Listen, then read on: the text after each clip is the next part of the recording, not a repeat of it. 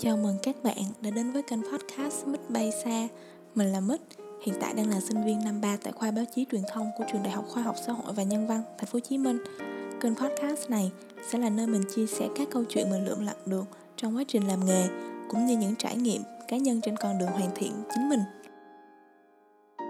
Sài Gòn được biết đến như một vùng đất của những người hào sản, những người xa lạ sẵn sàng chỉ đường tận tình khi bạn loay hoay chợt lẹ giữa đại lộ và cả những người sẵn sàng đá chống xe, ngồi bên vỉa hè, nghe một ông cụ bán me tỉ tê về hạnh phúc là gì? Sinh ra và lớn lên tại Sài Gòn với mình là một niềm hạnh phúc cũng như một niềm tự hào. Dù đã 20 năm trôi qua, nhưng mà Sài Gòn vẫn luôn luôn là một nguồn cảm hứng bất tận, mà mỗi sáng mình đều cảm thấy thật mới lạ. Vì được gặp những con người dị biệt mà có lẽ trong 40 năm cuộc đời sắp tới, mình khó lòng mà quên. Vậy, hãy cùng mình len lỏi trong từng ngóc ngách Sài Gòn để săn lùng những dị nhân đó nhé và tập đầu tiên của kênh podcast Mít Bay Xa sẽ là tập 1 của series Sài Gòn dị nhân chuyện. Người đàn ông mà mình kể sau đây, mình đã suy nghĩ rất là nhiều về việc đặt tên cho cái tập 1 này.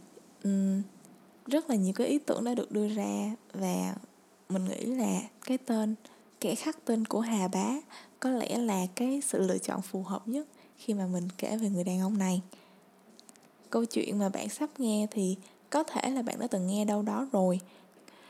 Đó chính là bác ba chúc một người đàn ông mà có cái nghề rất là độc lạ đó chính là nghề vớt xác trên sông sài gòn.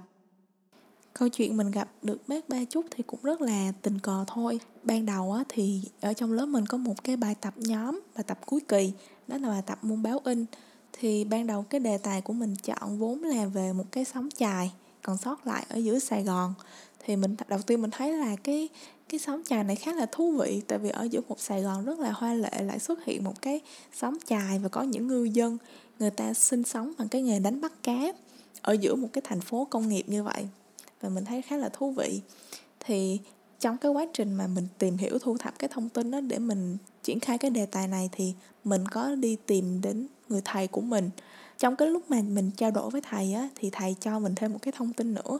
Đó chính là ở trong cái xóm trà này hiện tại, có một người đàn ông đang hành nghề vớt xác. Người đàn ông này khá là đặc biệt và hẳn là sẽ có nhiều cái câu chuyện kỳ thú để kể cho mọi người.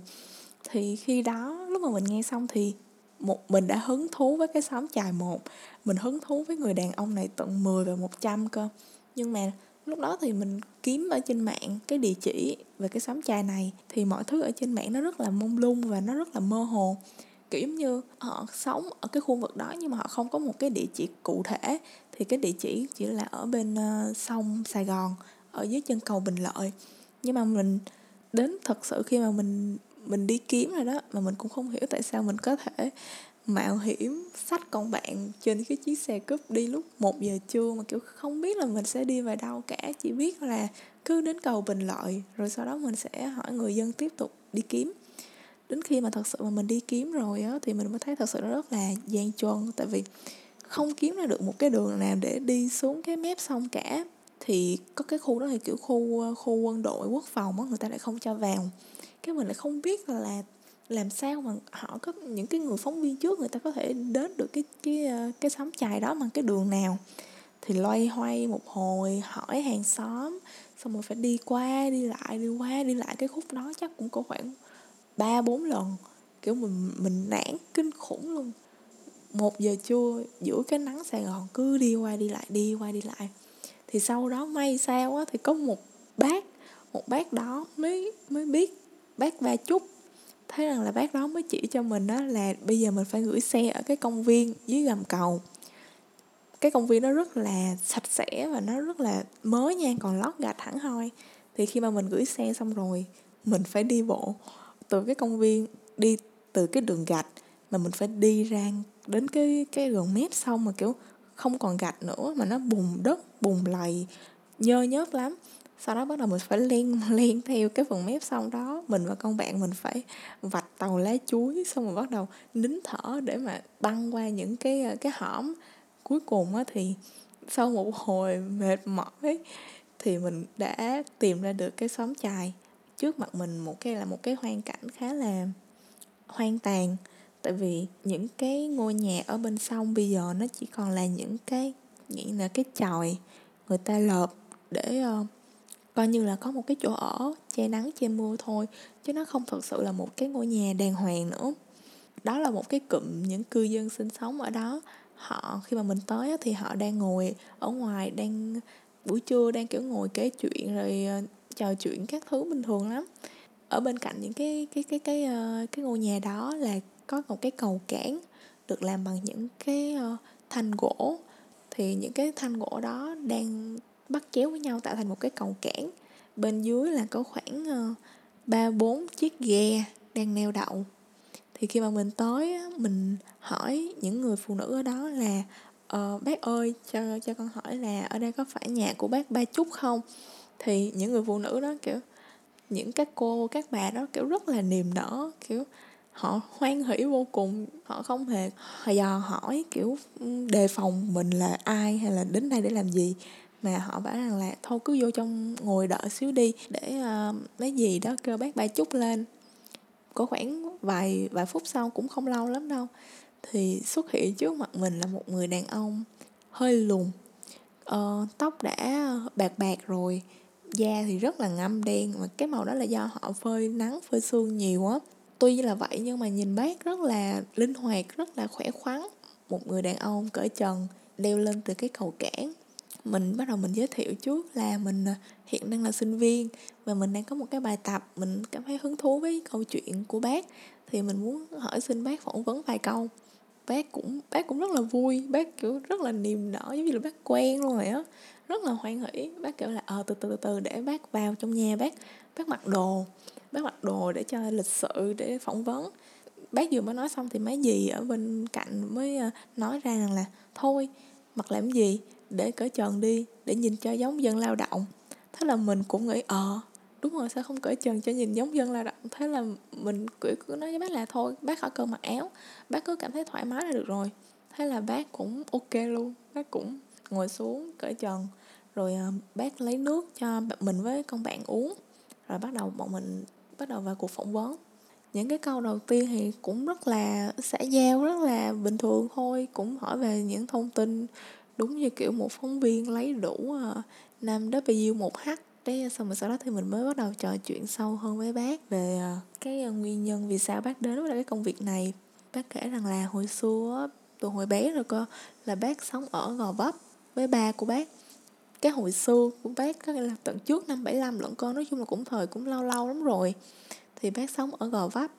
Cả nguyên một gia đình của bác là hành nghề là đánh bắt cá từ ngày xưa là cái khúc sông Sài Gòn này nó rất là sầm uất, là do tôm cá nhiều nè. Mà cũng chính tôm cá là cái ờ, thứ nuôi sống rất là nhiều gia đình, trong đó có cả gia đình của bác nữa. Cho nên là bác đã quyết định là cùng với ba đến cái ờ, khu vực này và chọn cái công việc là một ngư dân để kiếm sống qua ngày. Thì khi đó, với một cái cậu bé 13 tuổi như vậy, đó là cả một cuộc sống, cả một cuộc đời của của họ rồi họ gắn với sông nước từ bé lần cơ thế là cứ thế hệ này đi thì thế hệ tiếp tới lại tiếp tục cái công việc mà đánh bắt cá. Nhưng mà công việc này làm sao mà trụ nổi với lại cái tốc độ công nghiệp hóa của Sài Gòn, đúng không? Thì Sài Gòn càng ngày càng phát triển. Điều đó đồng nghĩa rằng là sông Sài Gòn càng ngày càng ô nhiễm. Nhất là cái đoạn mà ngay chỗ đoạn Bình Lợi á, tôm cá thì cũng chết và nó cũng đi đến những cái nơi mà như kiểu nhà bè nè vì vậy cho nên rằng là những cái người ngư dân ngày xưa họ phải đối mặt với một cái sự, gọi là gì ta, thay da đổi thịt của thành phố. Và họ buộc mình phải từ những người nhái phải lên bờ để kiếm sống. Thì khi đó bác ba cũng nằm trong những cái người mà lao đao vì cái sự thay đổi thời cuộc như vậy. Khi mà bác lên bờ rồi á, bác bảo rằng là bác làm rất là nhiều nghề. Có bán vé số, có chạy xe ôm tuy là những cái nghề đó nó kiếm ra tiền, nhưng mà bác cảm giác như làm cái đời của bác đã gắn với lại cái con sông sài gòn rồi vậy á. Khó lắm, khó để mà dứt ra lắm. Cho nên rằng là bác quyết định rằng là dù khó cách mấy phải đi xa hơn nữa, nhưng mà bác vẫn cố gắng bám trụ với sông.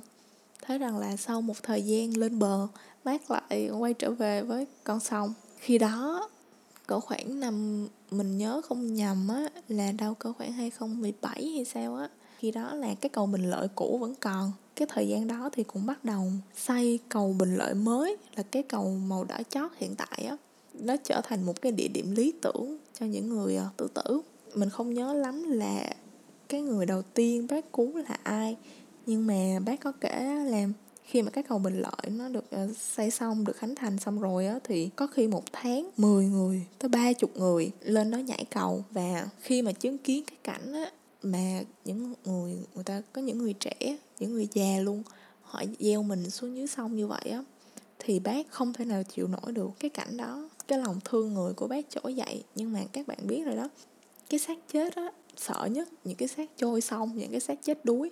Tại vì khi mà họ chết ở trong cái môi trường đó thì bắt đầu cơ thể của họ sẽ trương phình lên sẽ là một cái điều kiện uh, lý tưởng thúc đẩy cái việc phân hủy cho nên rằng là nó sẽ bốc lên một cái mùi hôi thối và cái cơ thể nó bị dị dạng nó rất là sợ hãi. Ngay cả đến những cái lực lượng chức năng ở hai bên ven bờ người ta cũng ái ngại cái việc mà đi uh, kéo những cái tử thi đó vào bờ chứng kiến những cái sự việc đau lòng đó. Thì bác Ba chúc không thể nào đứng yên được á. Sẵn có chiếc ghe máy ở đây thì bác đã quyết định là bác là người duy nhất đi vớt những cái tử thi những người xấu số đó lên bờ tại vì bác nghĩ rằng là không ai làm cả thì mình phải làm. Bác bác có một cái quan điểm là người ta đã có những cái mâu thuẫn trong cuộc đời như vậy, người ta đã chọn cái cách chết. Nhưng mà đến khi mà người tận người ta chết rồi á, người ta vẫn không có được mai táng đàng hoàng mà phải linh lên ở trên đó. Rất là cô đơn. Khi mà bác lấy cái ghe máy ra vớt một cái tử thi đầu tiên á, thì bắt đầu không sợ nữa. Kiểu bắt đầu, cái lần đầu tiên cũng hơi sợ sợ chứ nhưng mà bắt đầu lần thứ hai, thứ ba thì cái nỗi sợ nó cũng giảm bớt rồi.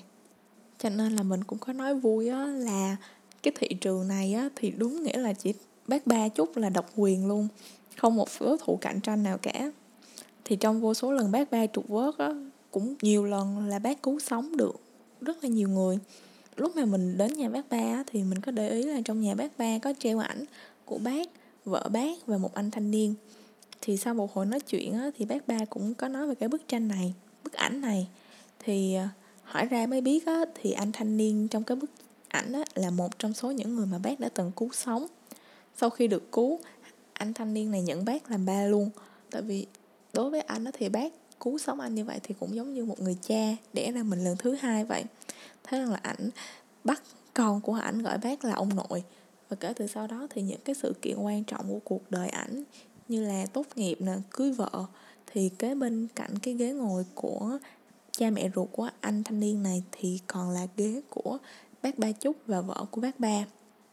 Bác ba cũng kể với mình rằng là bác, có nhiều người con lắm, mà đa số là những con mà do bác cứu sống không à.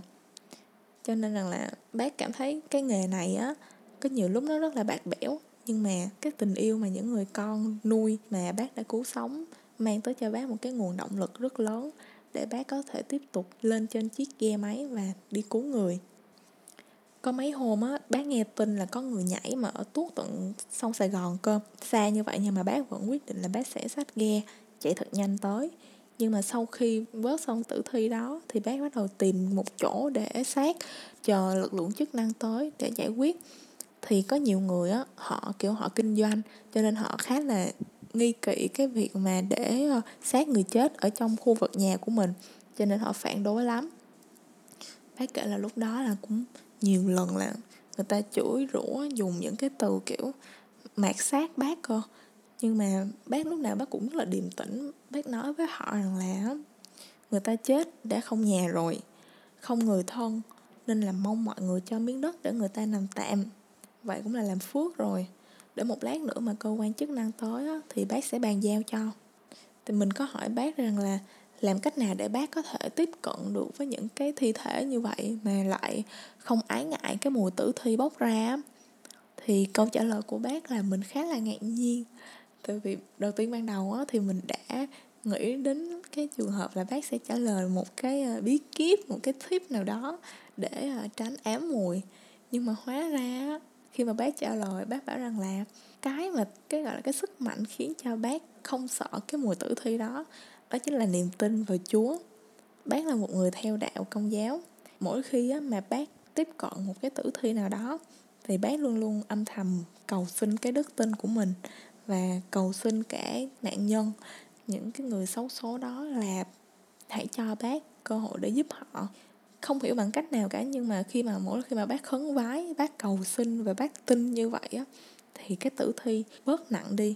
Có những cái tử thi á mà lực lượng chức năng á đem lên bờ nặng lắm, tại vì nước mà kiểu rất là nặng, không thể đem lên được. Nhưng mà sau khi mà bác ba chút, bác cầu xin, bác tin như vậy, đến khi mà chính tay bác đụng vào, thì cái xác lại bỗng nhẹ lên, nhẹ hẳn đi. Và kiểu kéo lên rất là nhẹ nhàng trước cái sự ngỡ ngàng của các anh công an.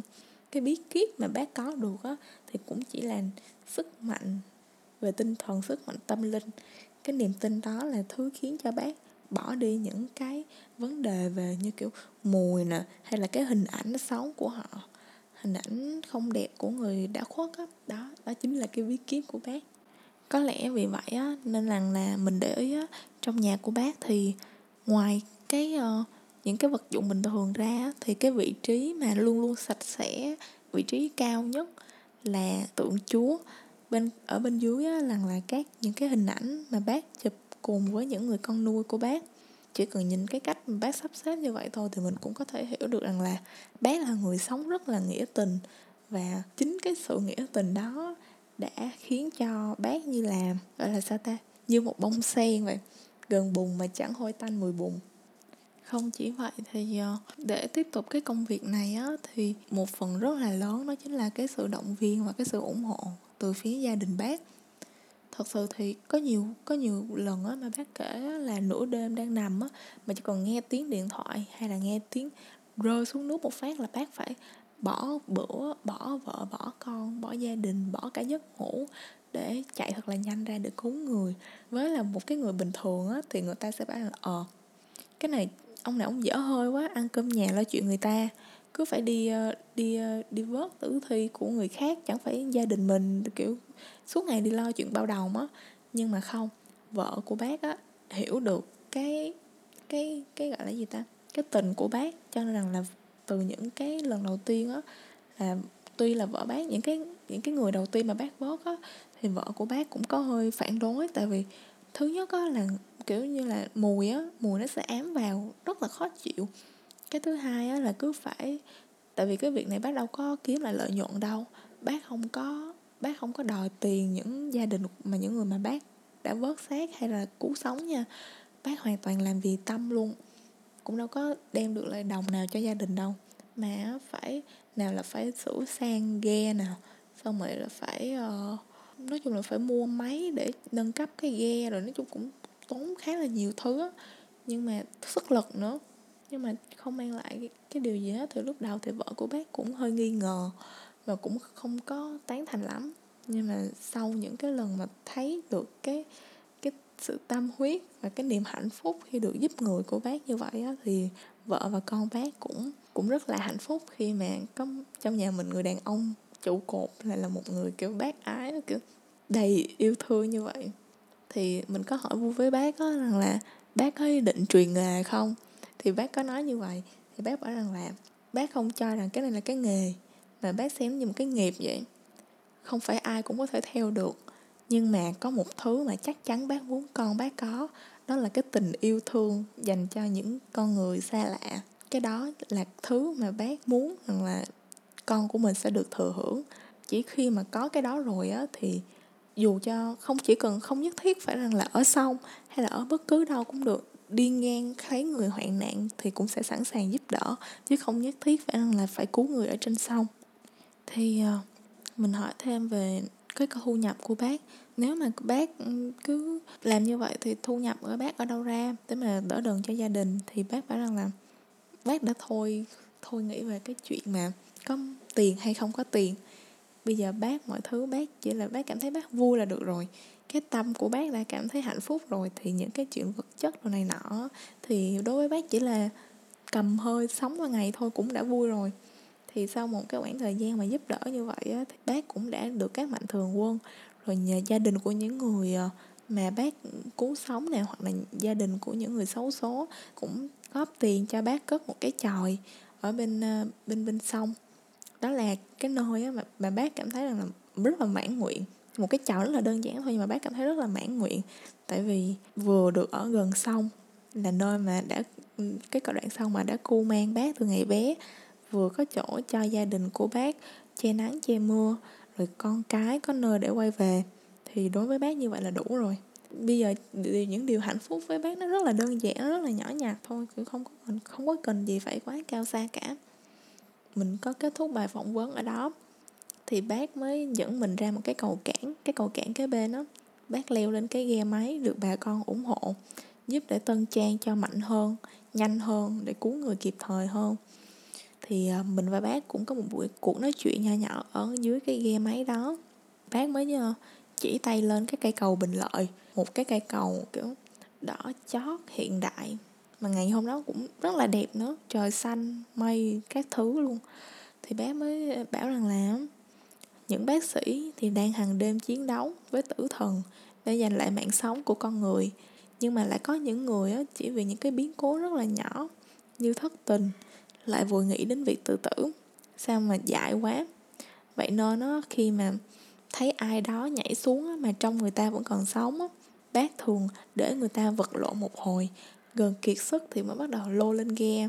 Tại vì đứng giữa ranh giới giữa sự sống và cái chết như vậy á, người ta mới nhận ra là người ta thèm được sống tới nhường nào. Và chính khi mà người ta nhận ra được điều đó rồi á, người ta mới thôi cái ý định tự tử. Tuy nhiên á, thì có những cái trường hợp là khi mà bác cứu người ta xong rồi á, có người thậm chí lại quay ra trách ngược lại bác, là tại sao không để họ chết đi? Nhưng mà bác trách thì trách vậy thôi bác vẫn cứ xem việc cứu người là một nhiệm vụ, chứ không phải là một cái đơn đặt hàng order. Ai muốn cứu thì kêu bác, ai muốn chết thì đừng, bác đừng tới. Không, bác không nghĩ vậy. Bác cho rằng việc cứu người là việc của chung, và đó là một nhiệm vụ đối với bác. Vậy mới thấy là cái nghề tưởng như làm phước cho người ta vậy đó, nhưng mà cũng nhiều lúc ngậm đắng nuốt cay, nhiều tuổi hờn vô cùng. Nhưng mà bác ba chút thì lúc nào thì cũng vui vẻ và hoan hỷ hết mình nghĩ đó là có lẽ là do bác luôn có một gia đình sẵn sàng ủng hộ mình vô điều kiện không quá toan tính không vụ lợi không xem cái công việc vớt xác này như là một con gà đẻ trứng vàng quả thật là, là điều gì xuất phát từ trái tim rồi cũng sẽ đi đến trái tim mà không cần cầu kỳ hay phô trương mình xin được trích lại một câu mình từng viết trên bài đăng Facebook dạo trước để kết thúc tập 1 của Sài Gòn dị nhân chuyện.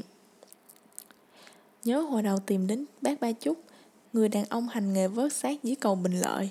Sống mũi mình cay cay khi thấy cái tròi nhỏ leo lắc nằm bên sông này lại có thể nuôi lớn cả một người hùng. Suy cho cùng, ta đâu cần khăn choàng để trở thành siêu nhân. Bởi lẽ, có những siêu nhân ngay tại thành phố này còn chẳng bận tâm đến việc khoác áo.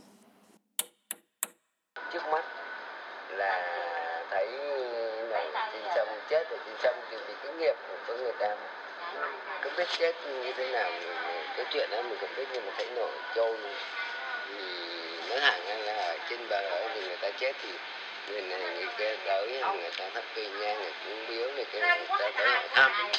Còn chết đi xong rồi sợ hết rồi ai tới đâu? Sợ hết rồi. Nói thẳng nghe là chính, tôi cũng còn phải sợ chứ. Nhưng mà trước khi mà tôi vào tôi làm những cái việc đó tôi phải xin người ta. Thì mới dám làm. Chứ hỏi thứ nhất là hôi thối này hôi dữ lắm. Chỉ có thể là cách xa 10 mét cũng cũng nổi. Nhưng mà tôi tới đây là tôi xin người ta một câu. Để người ta có thể là người ta bớt cái mùi đi để cho tôi làm. Để cho người ta lên bờ để cho người ta báo với chính quyền. Thứ nhất là cho lên bờ là người nhà biết được con mình chết cái gì hay là cháu mình chết cái gì. Thứ hai nữa là người đấy có cái một cái mà là tôi tôi tôi